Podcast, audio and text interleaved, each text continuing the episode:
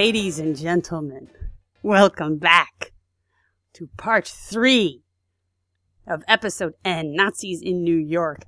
Oh my gosh, are you ready to hear how it all ends? I, I I already know how it ends, but I'm I'm still excited. You already know how it ends, yes. So we're calling this part three. Technically, it's part two of Operation Pastorius, and if you're going in order, our first episode was on the Duquesne spy ring. So correct. This is kind of our mega N episode, kind of Mhm. because we have both had busy lives and thought we'd give you like a ton of podcasts at once. Stuff happens. We would podcast every day if we could. I'm not kidding, guys. Yeah, maybe we should start advertising. But we don't. You know why, guys? 'Cause we love you. And I hate listening to those commercials. And I hate those ads. You gotta skip them. Anyway, well, guys. Oh, I'm Kathleen. oh, and I'm Kate. and we're ABC Gotham. Where we left off last time, the the men of Operation Pastorius had finally gotten off of the U-boat that carried them across the Atlantic to start their sabotage mission during World War II, the Germany against the United States. Just bear with me. I'm going to recap for like 2 seconds. So in case someone didn't hear the first episode, they just got off of the U-boat. It was the only way to get across the Atlantic at wartime. They had all of their stuff. They were on the beach. They were soaking, but they had succeeded. However, coming towards them on the moonless night through the thick fog, they could see a figure carrying a flashlight as the beam of his flashlight bobbed ahead of him. Uh oh. They're in trouble. They landed very near a Coast Guard station. Dun dun dun. You think that's bad? Things are even worse on the U boat, Kate. I know that U-boat as the tide goes out, they're stuck. They're just stuck on that sandbar. There's no way. uh, There's no at this point you're like there's no way they're going to get off. This is the point in the movie where like all the suspenseful stuff happens at once. The U-boat's stuck. They're caught by the Coast Guard. They've barely gotten to the United States. They've barely touched the ground of the United States. And it seems as though a Coast Guard officer is coming near them and the U-boat is stuck on a sandbar. And the tide is going out. So scary. Tune in right now for the exciting conclusion. Exciting conclusion, we've barely started. All right, first things first. The flashlight was attached to a 20 year old Coast Guard patrolman named John Cullen. So, John Cullen had joined the Coast Guard in the fall of 1941, right after Pearl Harbor. A lot of guys joined up right then. He had sort of an unimpressive job. They called it, uh, quote, sand pounding. He was walking the shore of Long Island. He was looking for drowning swimmers, ships in distress, and seriously, he was looking for German submarines. Um, he also enforced blackout regulations. So back then, uh, no one could be on the beach except for uniformed Coast Guard patrols, and every house that was facing the shore had to have its windows blacked out as part of the blackout regulations. So it was his job. He walked up and down the beach. He covered a six mile stretch of the shoreline. Walking that stretch took two hours, and that walk he did uh, several times per shift. Wow, that's a nice workout. Ah, yeah, I bet it gets so boring. Eh. Like, so boring. In other words, the odds of him stumbling across a party of saboteurs, let's say the saboteurs spent 20 minutes on the beach, it was like one in six. So not great odds, but, you know, he was patrolling the beach. It, it was possible, and boom, there he was. He had a flashlight, but he didn't have a gun. He didn't have a radio. He didn't have any way to communicate with the rest of the Coast Guards back at the station. And, as you may remember, the gentleman on the sabotage team had been instructed to kill anyone that they met on the shore. Now, they did not kill him. We have we've heard from John Cullen since then. In fact, there are very good records of the conversation that happened next, as it turned out to be very, very important, farther down the line, and Kate and I will recreate that conversation right now. Oh yeah. Do you want to be Cullen or Dasch? Um, I'll be Cullen. You be Dasch. Okay, I'm Dasch. I'm the German guy. I am not going to give you a wacky German accent for two reasons. One, the German language is beautiful and not a joke. And two, Dasch had pretty good English, so it wouldn't be accurate. Yeah, I also begged Kathleen that we wouldn't have to do like a theatrical reenactment. now, if Kate wants to do a Bronx accent for John Cullen, that is totally up to you. That's a character choice that you can make. Okay. So, this is something about how their interaction would have gone. I doubt Cullen had some kind of pen and paper he wrote it down, but this is about what would have happened. No, for reals. It comes in. I won't ruin the ending for you. Yeah. But Yeah. the actual wording of a couple of these lines does become very critical later, in the story. yeah. So they do know some of these pretty accurately. But you're right. There was no pencil and paper or audio recording at the time. Yes. Best we can decide. Go, Cullen. Okay. Who are you? Coast Guard? Uh, yeah. Who are you? Fisherman from East Hampton. We were trying to get to Montauk Point, but our boat ran aground. We're waiting for sunrise. Uh, what do you mean East Hampton and Montauk Point? And at this point, I'll jump in. Cullen was surprised because that would have meant they ran aground very, very close to their original launch point, that like they would have barely gotten moving. So, in theory, if this was the situation, they should have been farther out to sea. Do you know where you are? I don't believe I know where we landed. You should know. You're in Amagansett. That's my station right over there. So then this is What a guy, so huh? nice. I also offer them shelter for the night. Mm-hmm. And Dasch originally accepted, but then changed his mind. His reason was, oh, I, I don't have a fishing license. I don't have an ID card. Right, so that's when Cullen would have noticed that there are two men behind this stranger, which is when the stranger abruptly changes the subject. Now, now listen. How old are you, son? 21. You have a mother, Yeah? a father. Yeah?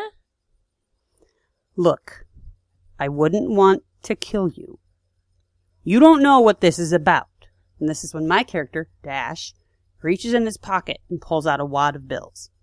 Forget about this, and I will give you some money, and you can have a good time. I don't want your money. So this is when a fourth man appears. He's dragging a huge sack. He speaks to Dasch in a foreign language. Cullen later reports it sounded German. Cullen was basing that on movies he'd seen with German bad guys. It's like, well, it sounded like the bad guys in the movies. This enraged Dasch. Ah, what are you doing? He turns back to Cullen and says, This is $300. Forget you saw us. And forced him to take the cash. Cullen's outnumbered. His life had been threatened. He ran. Which, really? Smart. Yeah, and you came out $300 richer. Like, that's a lot, a lot, a lot of money at the time. if somebody gave me $300 on the street right now and told me to forget them, I would be fine with that. and that would be probably close to $2,800 in today's money. Wow. It's not the point, Kate. Also, Cullen, what a guy, handed it right over. Dang. I would have been like, these guys threatened my life and then ran off and absolutely did not put money in my hand. I'd have buried it in the sand, which seems to be the thing to do. To be honest, to be honest, Dasch handed it to him and said, This is $300. Forget you saw us. Cullen handed over the money to his superior. And in fact, it was a good thing he had all that money. Otherwise, his boss wouldn't have believed him. He thought he was joking around. Later, they counted it. It was like 290 or 280. Like it, 260. either Dasch didn't quite give him 300 or somebody somewhere along the line helped themselves a little bit. I think Cullen pocketed 40. I mean, I, I got no blame. Like, it's a lot of money. Cullen is the hero of this story, and I refuse to impugn him. No, he's still a hero. I'm just saying. Like, All right. Cullen ran back to the Coast Guard station. Boom, ASAP. There, he woke his fellow guardsmen. They're all asleep. This is about midnight. He's yelling, There's Germans on the beach! Let's go! Let's go! The entire company awoke, grabbed rifles. Okay, well, they didn't know how to shoot the rifles, so they had to take a few minutes and learn how to load the rifles. Aw. Okay, guys, this is how you shoot the rifle. And they were actually stalled for a while because they didn't think they would ever need the rifles. They trained a little bit in shooting, practiced a little bit, and ran out to the beach. At this point, it's 1 a.m. They can't find anyone. of course not. What they do know, they can smell burning diesel fuel. They can kind of barely make out the shape of a. Is that a ship out there in the water? Is that a German U boat off the shore? Is that a stranded Unterwasser boat? And it was turning on its engines on and off, and they were quite confused. So I will walk away from the crowd on the beach to tell you a little bit about Nature Box. I'm kidding. We are going to revisit the crew of the U boat, the stuck U boat. These poor guys. The captain, he's keeping it cool. You know, everyone around him is freaking out, and he's doing his job.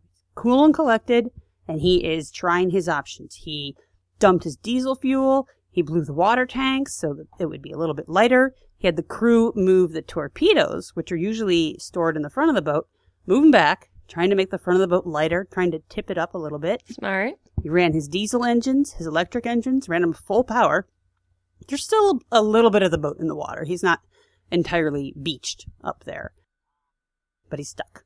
He ran his propellers. There's a way to run the propellers in like opposite directions while you push the rudder. He had a couple of maneuvers up his sleeve, but nothing worked. And low tide is 2:14 a.m. So low tide is coming up on them and they're in bad shape if they're really stranded. So he took the next step. He he went with the doomsday scenario and prepared to scuttle the boat. So that means it would destroy everything. It would especially destroy the Enigma code books. Those are top secret. You definitely don't want the Americans getting their hands on those. So the crew set explosives around the boat. The crew is freaking out, and the captain probably is, but just internally. Freaking out because they will be spending the rest of the war in a POW camp. And the captain prepared his crew for surrender. Back to the beach. So, all right. We know that the Coast Guardsmen are searching the beach, and saboteurs have gotten the heck out of there. Berger told Quirin and Heinck about Dasch's conversation with the Coast Guard patrolman. Quirin and Heinck were like, What the hell? Dasch had the order to kill the guy. That was the plan. Why didn't you do it? What's going on? So they, as you remember, are soaking wet. It's freezing. It's in the middle of the night. And they're trying to quickly change out of that military uniforms. They're changing into their soaking and freezing wet civilian uh, clothing. They had to drag all the stuff that they had brought out of the U-boat. So that's caches of explosives and their old clothes. They had to dig the dig uh, holes in the dunes, bury everything along with the old clothes Quickly. And I just imagine them scrambling around like Keystone Cops, like bumping into each other, and Aw. it's dark, well, and there's explosives, but nothing's going off. Thank God. no, and and you know what? That water in the height of summer is not warm. So Mm-hmm. I just can't I'm just sitting here imagining how cold that water is. This was a miserable, miserable experience, but honestly, probably the best possible when they could. This is June. Right. I mean, it's not great, but it's better than if they landed in November or something. True, true. At least the air is a little warmer. It's true. Or it'll warm up within a few hours. Right. Dasch apparently had accidentally left his clothes and a notebook by the original landing spot. Dasch always is losing those papers. He he just doesn't he's just, he's just checked out. He's like I'm I don't want to be here. It's almost as if he doesn't want to be a successful Nazi Hmm, spy. so weird. You know. Uh, Berger and Quirin also had lost papers, items of clothing. The whole time that they're scrambling around, they're kind. I mean, it's dark. They think they might be surrounded.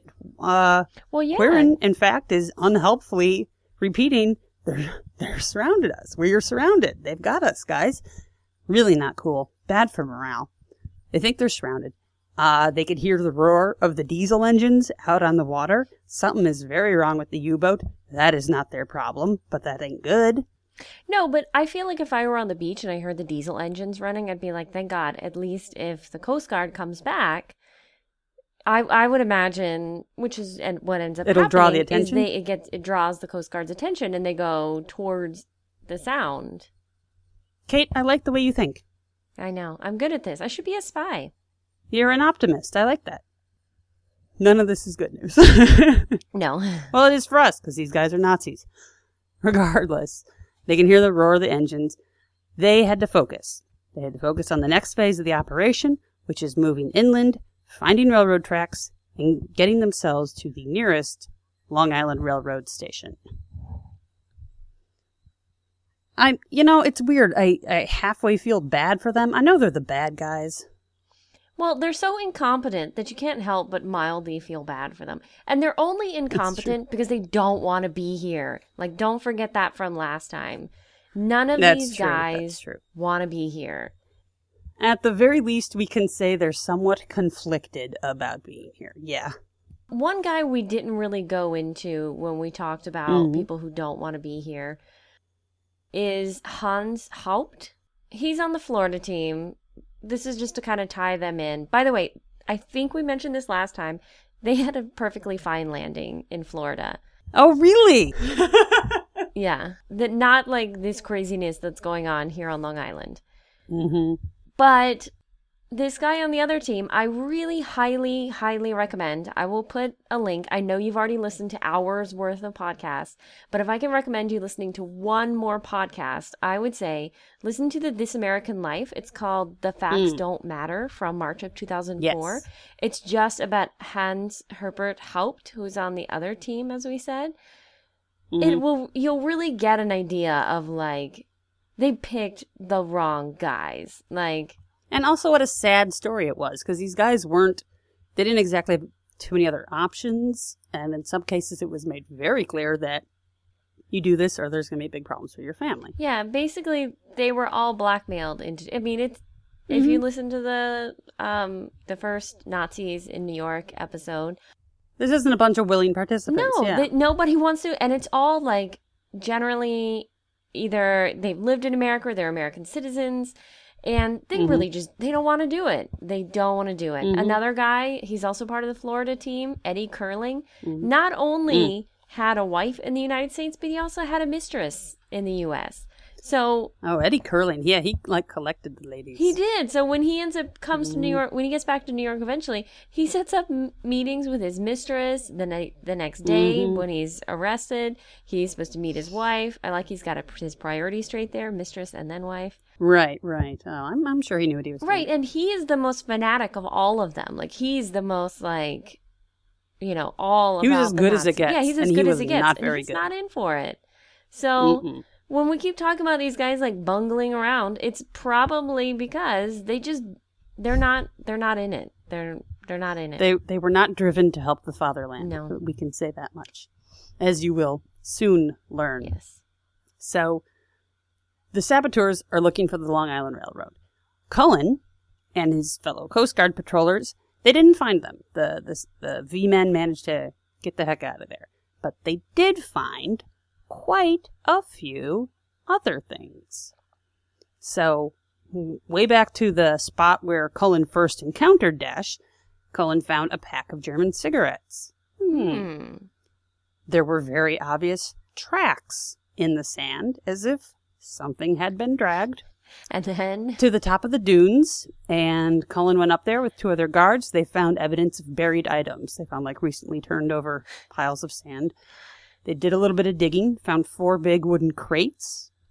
There was another trench nearby that had a sea bag and had shovels. And then just scattered around, they found bathing trunks, a belt, and a shirt. So Cullen's boss, his superior, sent a man to the station to bring up a truck so they could do something with these crates.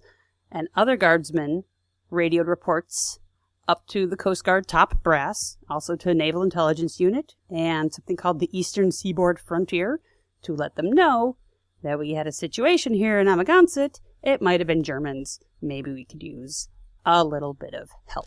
I just imagine like when you see those movies where they've hastily buried something and there's a big pile of dirt on top of. Right. That's right. like totally what I imagine the sand looking. and you'd think like. maybe sand dunes, it might not be that obvious. Eh, no, no, we can tell you just buried something. Yeah. Yeah. I mean, that's the idea. If you do this in the middle of the night, no one catches you. Maybe it won't be so obvious. Maybe no one's going to be looking there. But anyway, back to the U-boat. So at this point, it's 3 a.m. Things are very grim on the U-boat. The captain prepared the final radio message, its last coded message. He wrote in his log, There is very little hope left. The U 202 is ready for demolition. and they just sat there. So they didn't demolish the boat quite yet. You know, the tide went out at 2:14. They're going to wait for the tide to come back in. 2:14, it's still the middle of the night. Still dark. There's still some fog. It was still a new moon. The whole reason they picked that night so that the saboteurs wouldn't be detected was working to their advantage. So they're going to wait and have the tide return, see what happens. And that's when things turned around for the U-boat captain and his crew. The tide did come in, lifted the boat a little bit off the sand. Now, sunrise is in another hour. They're cutting it close. Didn't have a lot of time. But the captain announced to his crew through the loudspeakers, we will make one last try to free the boat. If it fails, we will go together in captivity. And remember, silence is golden. Right. He ordered all the men in the front, again, to try to free the bow. The torpedoes had already been moved back. He blew the water tanks again. He turned the engines full blast. The boat tilted a little. It rocked a little. And as the tide's coming in, the crashing waves are hitting it. Every time it got hit by a wave, it rocked a little bit more. Captain tried the engines four times, and the boat was free at 3:10 a.m. They were unstuck. I'm happy about this, even though they're the bad guys. I don't know. I'm a little disappointed in the Coast Guard. Like, you can't, you know where that U boat is. It's sitting right there.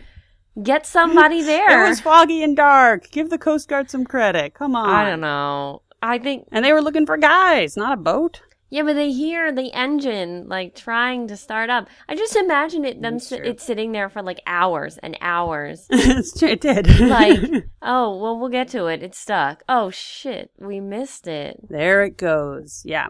They got unstuck. The crew rejoiced. They hugged each other. They were so relieved. They dismantled all the explosives that they had set up around the boat and got the heck out of there. They moved east. They're going back to Germany. I don't know. I'm happy. I shouldn't be, but I'm like, yay, you got off that sandbar. Yeah, you shouldn't be happy about that. They're Nazis, haven't you? The? U.S. did capture one of the U-boats. It's at the Museum of Science and Industry. Everyone should see it. It is amazing.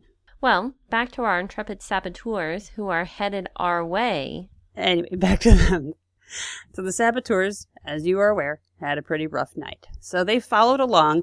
Dasch was their leader, as you know, and part of the reason he was the leader is he was a waiter. He had worked in those villages where they landed. He was trying to remember where the closest village was.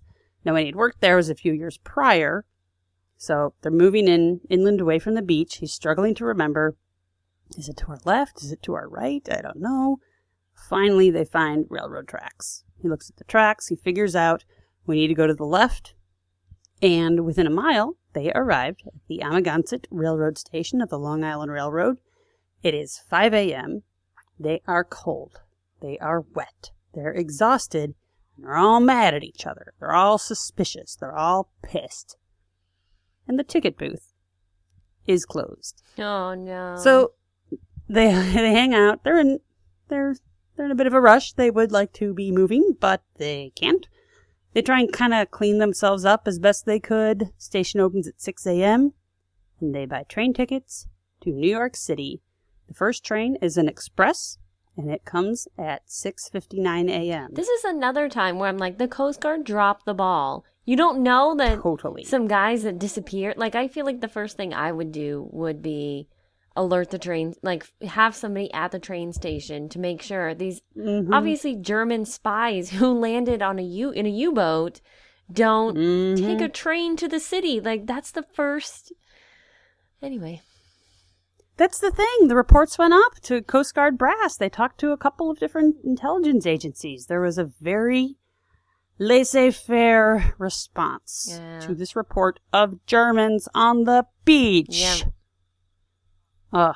Well, despite everything, Operation Pastorius still seemed to be reasonably on track. They boarded the train. Huge relief for the saboteurs, and they sped away from the site of that ridiculous bungled landing. So, you arrive in New York City. what's the first thing you're gonna do? What do you do? What's the first thing you do? What would you do, Kate? You you just got off a U-boat. Uh, I, Two weeks in a U-boat. I'd go to an automat. Mm-hmm. That sounds good. Uh, I'd probably check into a hotel and take a hot shower. Mm-hmm. Mm-hmm. Who knows? Maybe catch a Broadway show, see my mistress. Well, none of those are the first thing they do. Oh, wait. The very first thing they do is they buy wardrobes. That's very smart. That's much smarter than what I said. I think food would come first, but That's the thing. I wonder if maybe they were just so terrified because, as it turns out, the clothes they were wearing, and this they, they discuss this a little bit in the book. They tried on these clothes. This is way back in Germany. Stuff was a little bit out of style, a little bit ill-fitting. Some of it was not like in great shape, but that didn't matter because all they really needed were civilian clothes for when they landed, for what they changed into when they landed. One of the men, it occurred to him that these were clothes that had been taken from Jews that had been brought to concentration camps. yeah. So they had these clothes that they were not really comfortable wearing. In fact, Berger had a huge rip in his pants that he got caught on a nail when they were waiting in a train station. Like they, you know, of all their problems, the first thing they did is they bought some inexpensive, just one inexpensive outfit each. They changed. They felt much better. They felt more normal. And then, yes, they got nice hotel rooms. And for days, they go around eating and drinking delicious things that you cannot get in Germany. Right, because if you think at the time in Germany there are rations, Mm-hmm. you know, Germany's in a war. We're not in a war at the time, you know. Exactly. Exactly. And there wasn't any fresh food on the U-boat. I mean, they they gorged on salad for God's sakes.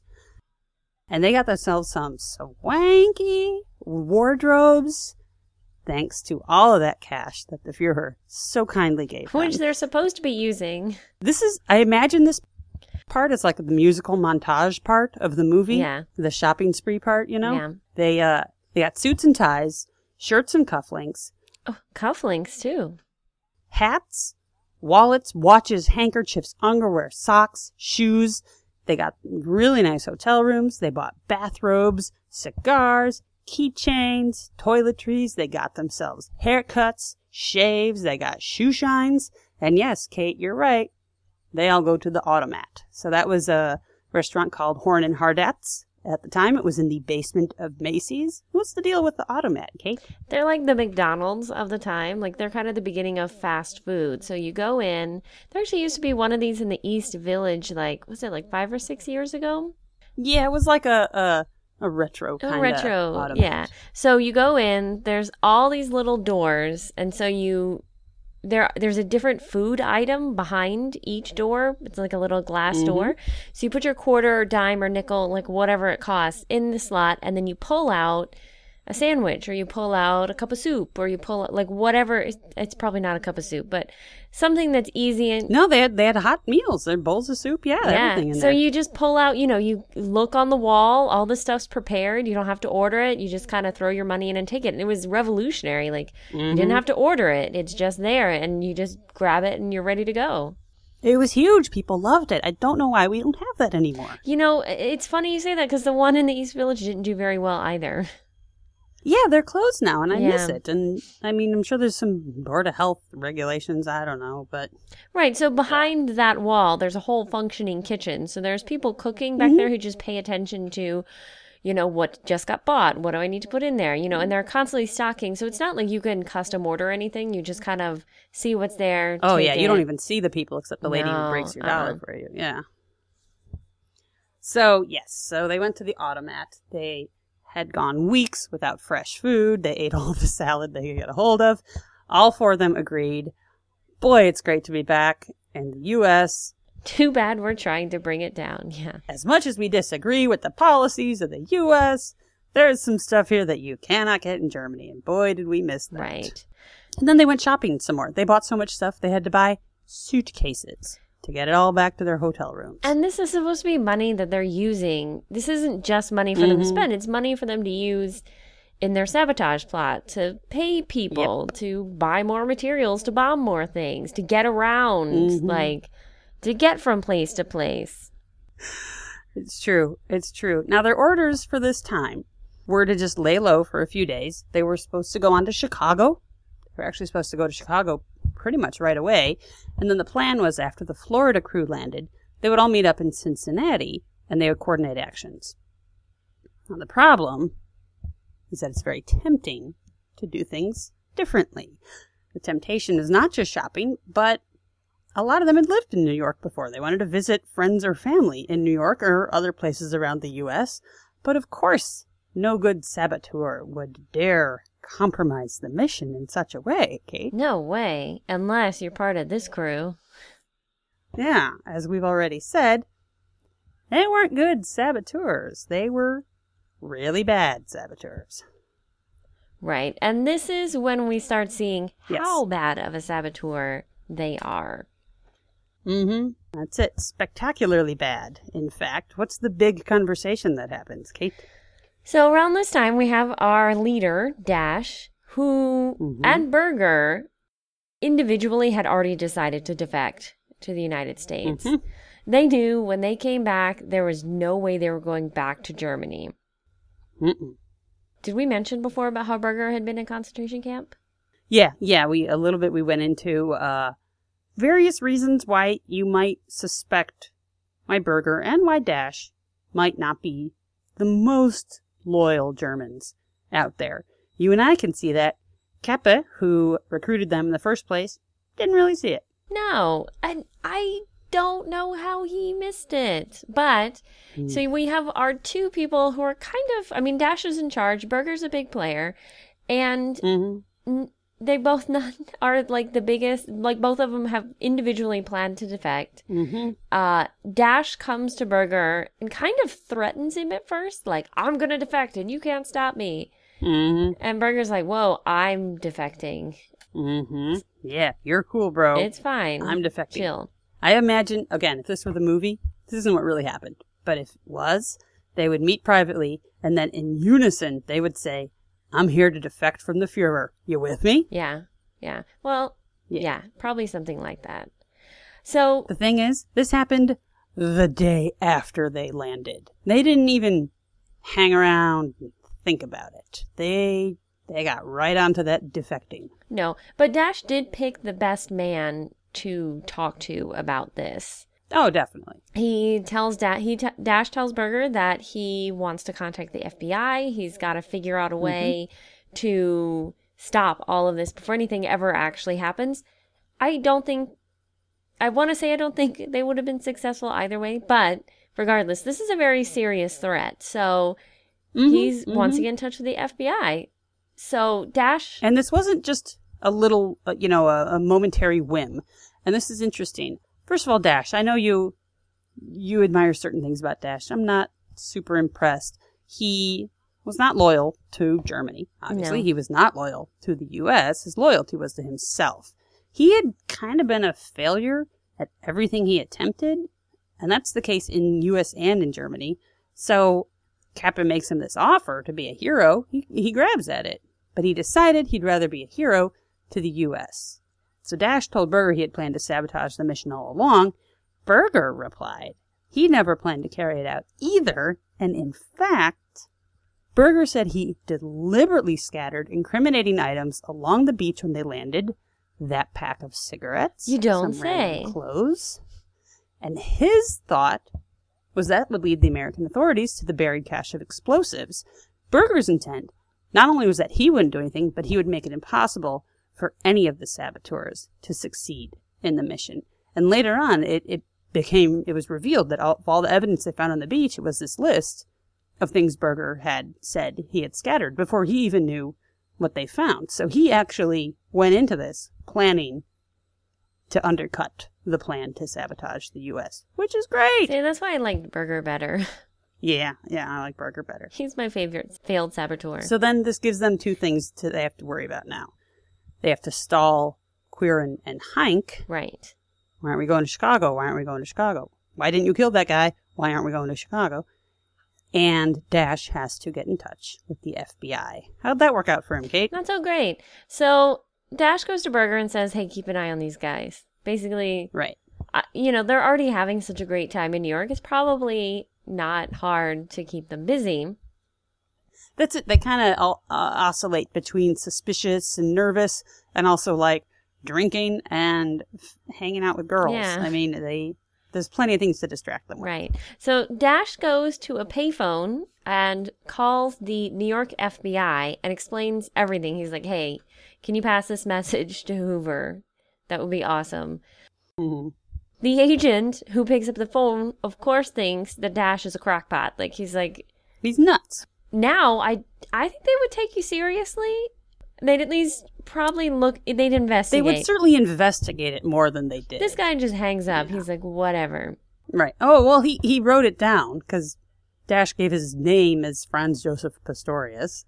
And I'm here to sabotage the U.S., but I don't want to. And he took all these notes and then he filed it away and it never got anywhere. No, it doesn't. Nothing happens. hmm So he comes back to Burger. Basically, he knows he has to go to DC. He he Yeah. needs to go actually to FBI headquarters. I actually don't know why he doesn't go to like the there is an FBI office in New York. I'm not sure why. It it works out that he goes to DC. He was told that the Gestapo was watching the FBI offices in New York. Oh, I That's why he went out to a payphone. He didn't want to call from his hotel room, also. right. Not that there'd be any big mystery as to who might have Tip them off. ended everything. Yeah. At any rate, yeah, yeah, Kate's right. There is a New York office of the FBI, but that was he did not see that as an option. No. So four days later, Dasch heads down to DC. You know what he did for those four days? Party. He played cards. Yeah. I hope he won some money. He played cards with old friends. They were all astonished to see him, but he his nerves were he, was really edgy. He was terrified about what he was about to do, understandably so. Uh, later on, they asked him why he waited so long. One of his excuses was this Herbie Haupt kid of the Florida team. Right. His thought was if he went and confessed about the crime, then all of the other saboteurs would go down. He wanted to give them time to land. The Florida landing was a few days after them. And give them time to come forward also so they could save their skins. Is his story. It's hard to say what the deal is with Dasch. I think he just wavers back and forth on what's he, what he's gonna do. Yeah. Like, yeah. am I gonna stick to the mission? Am I gonna which country am I gonna be a hero for? Regardless, Mhm, after mhm. like And what'll happen after I do this? He, he, he certainly knew what a risk he was running. right after burning through more of the Fuhrer's money, he Mhm. goes down to DC alone. Hmm Still says, "Burger, keep an eye on these guys. I'll be back."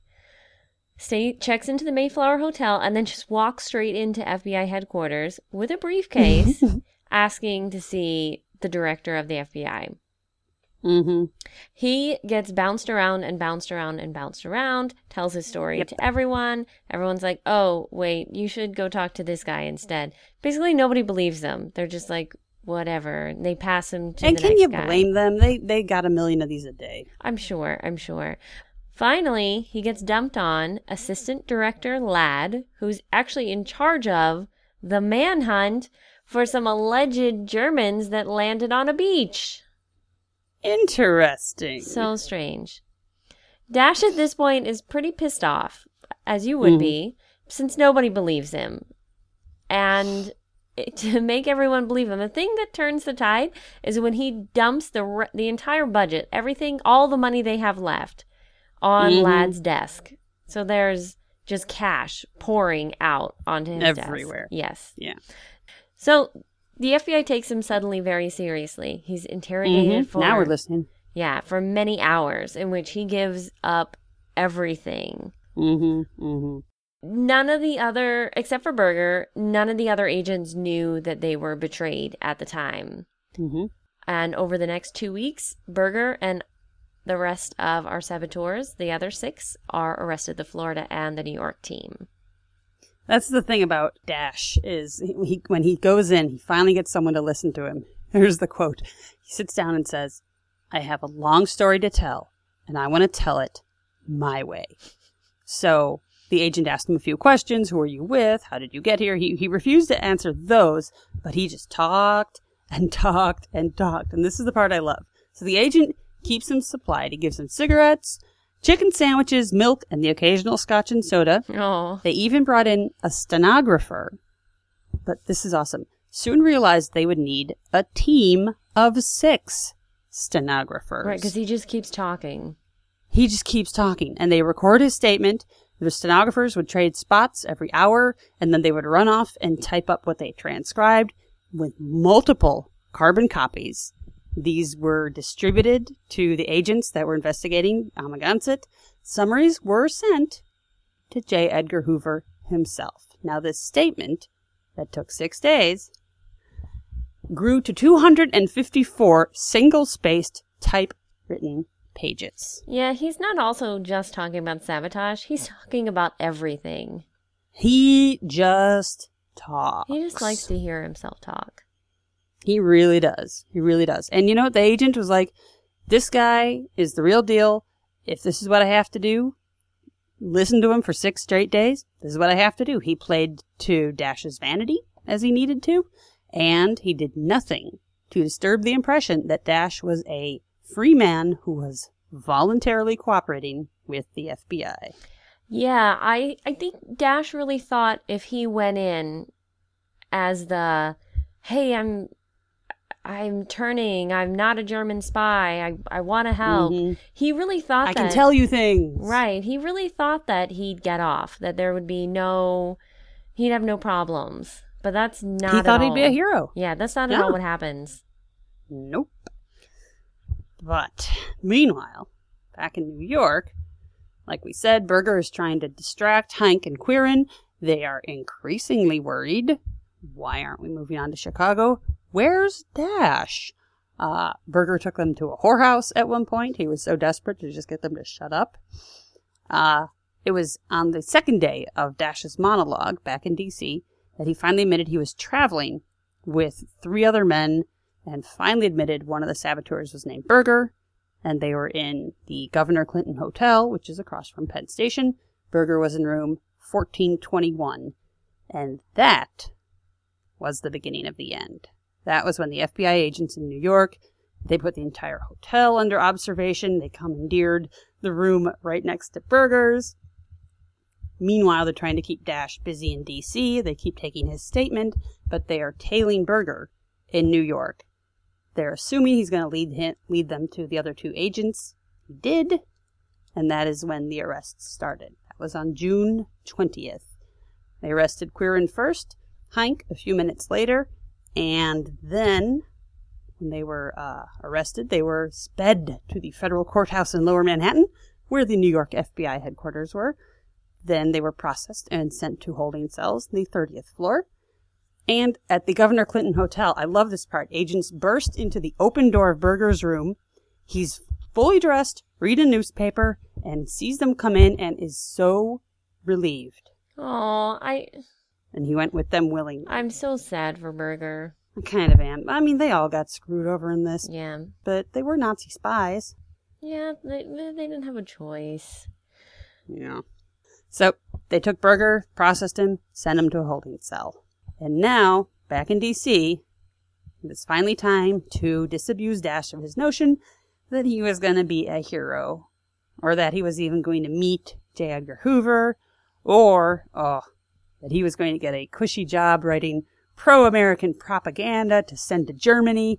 That was what he really wanted, his dearest wish. Nope, Traynor finally broke the news to him that the feds and many other agencies were aware of their landing at Amagansett. They knew about that before Dasch even showed up. They were already investigating it, and his information helped, but they would have figured it out anyway, Right. eventually. So the question is, what do we do with Dasch? If word gets back to Germany that he's a turncoat, he was terrified for his parents' lives. Really bad things would happen to his family. So what they all agreed on was, here's what we'll do. We'll arrest you and treat you like all the other saboteurs. And the agent he was working with even told him they could make it look like Quirin or. Hank was the guy who came forward. So that's what they did. Now, technically, this FBI agent was correct when he said several agencies already knew about the landing, but the Coast Guard reports of the Germans landing on Long Island, and there were even reports of U boat sightings. They did not lead to an immediate manhunt. For God's sake, these guys got away on a train. The reports went to the Navy and the FBI, but they either filed them or ignored them or just was like, hmm, crackpot. And if there weren't for the Coast Guard, there wouldn't have been any immediate response at all. So Cullen's superiors are the ones who found all those crates full of explosives, as we all know. They started house to house searches. Coast Guard intelligence agents, yes, that is a thing. They questioned the train station keeper. He's the one who told them, well, I sold tickets to four really kind of grotty looking guys at 6 a.m. Now they had that information, but it just told them the saboteurs were in New York City or maybe only went through New York City. So that wasn't super helpful. But the Coast Guard are the guys who figured that out. Right. Now they investigated some other leads. They kind of wasted some time and hit some dead ends. So Dasch's information was actually super helpful, but he was an enemy spy. And he would have to be prosecuted accordingly, regardless of whatever amount of help he gave. So now here's the part where Operation Pastorius is really different from the Duquesne spy ring. Now, if you remember with Duquesne, J. Edgar Hoover saw William Sebold could be super helpful. He could send bad information to Berlin, Right. and that's what he did for 16 months. Sebold testified against other German agents during their trials, and that worked out sorta okay for him. The FBI gave him a new life. It was the, the brand new witness protection program. Now, that was impossible for Dasch, and that's because this was all in the newspapers already, or it would be in the newspapers very, very soon. Hoover was certain, and as it turns out, he made sure it was in the newspapers very soon. So Sebold went to the consulate when he was still in Germany, and uh, then he only dealt with the FBI. This was not in the papers at all, but agencies knew that Amagansett was, gonna out be- there. Yeah. They knew that there was a leak. It was going to happen. You can't keep a guy in witness protection if the whole case is all over the newspapers. And also, Hoover didn't really want the story that was going to get out to be how easy it is to break through the American coastline. He wanted it to appear more protected. He didn't want other enemy nations sending groups of saboteurs over. So, in his calculation, this actually did work out pretty well. The story that was about to break had to break with we arrested these guys. we had to come out the winners on this. That's it. We shut this down. Here's this thing that almost happened and we nailed it because we're so good. That's how he had to frame the story. And he did. So he waited. He had to hold on his first press conference, J. Edgar Hoover, until he could frame it as an FBI victory. And so he waited until the final saboteur, and it was one of the guys from the Florida crew, was arrested. This guy was arrested at 6:45 p.m. on Saturday, June 27th. The press conference was less than 2 hours later. Hmm.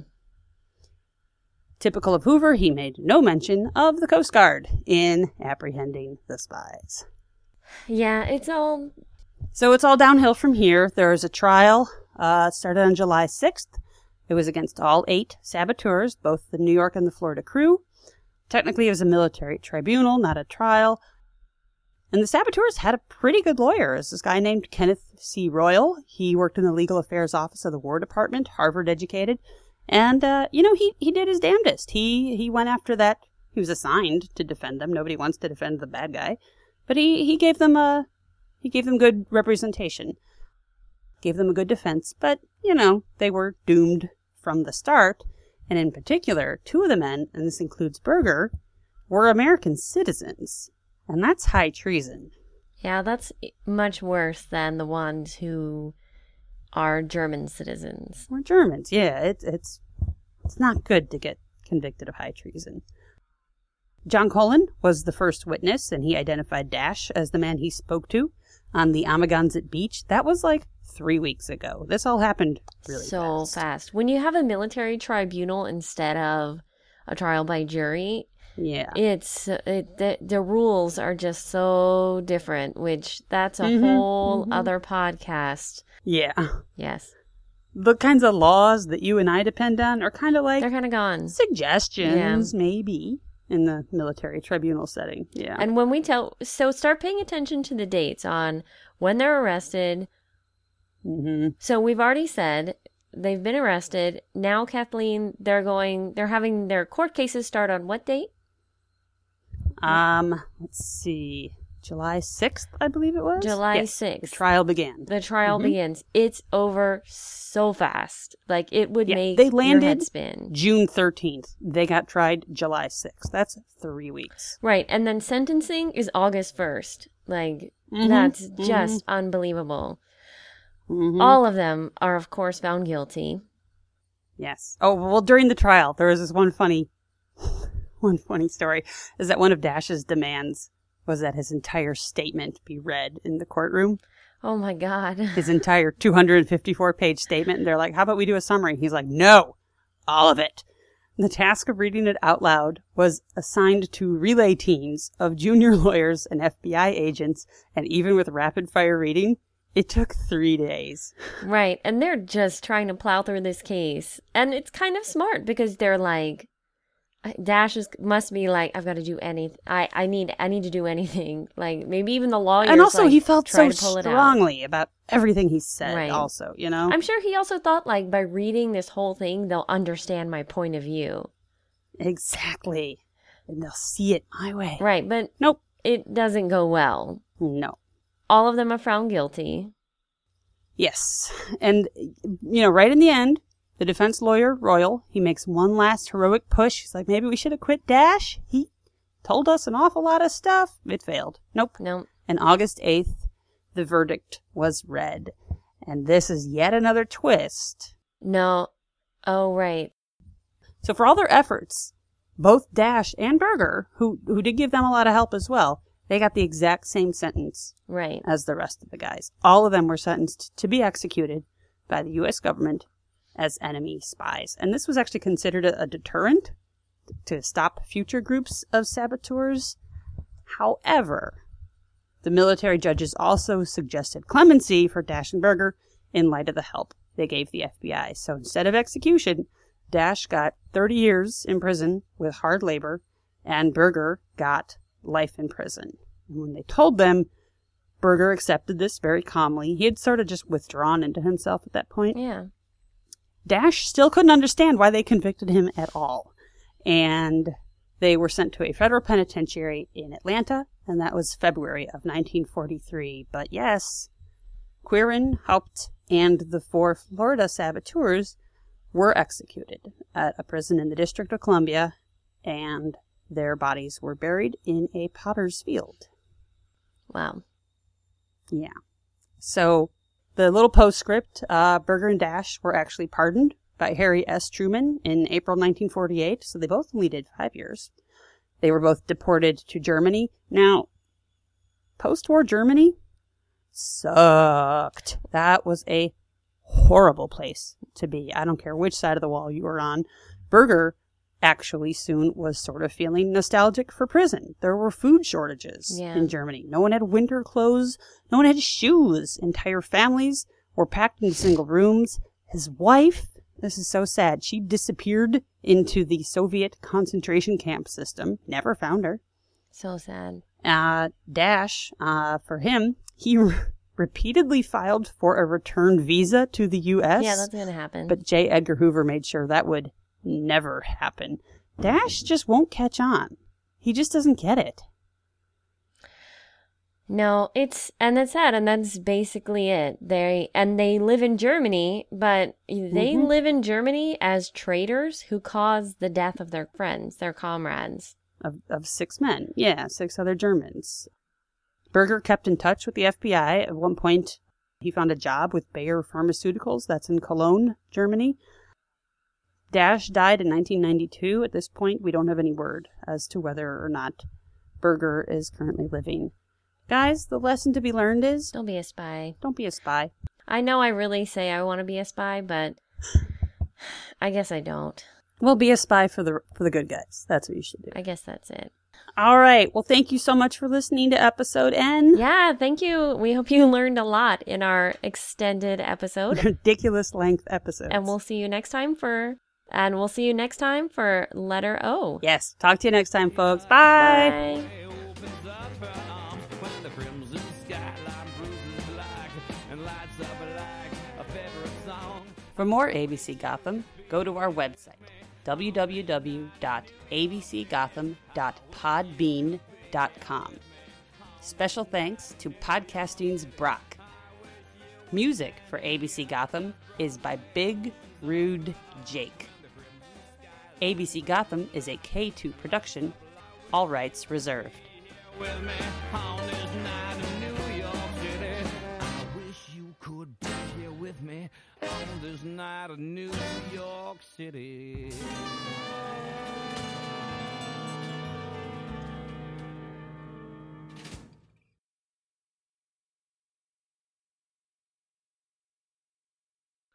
Four, Four, three, three, two, two, one. one. Wait, do we say welcome back because we're at doing this as two? Ladies and gentlemen, welcome back to part three